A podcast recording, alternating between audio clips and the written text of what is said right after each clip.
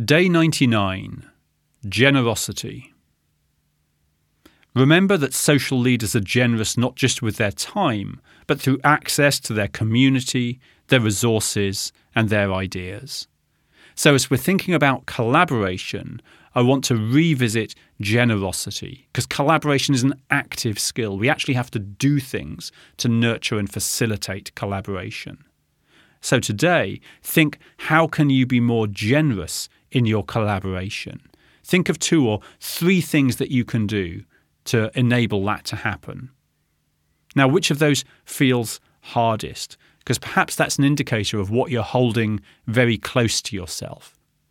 It's a feature of constrained systems or resistant organizations that people become rooted in a particular hierarchy or empire that they've built around themselves.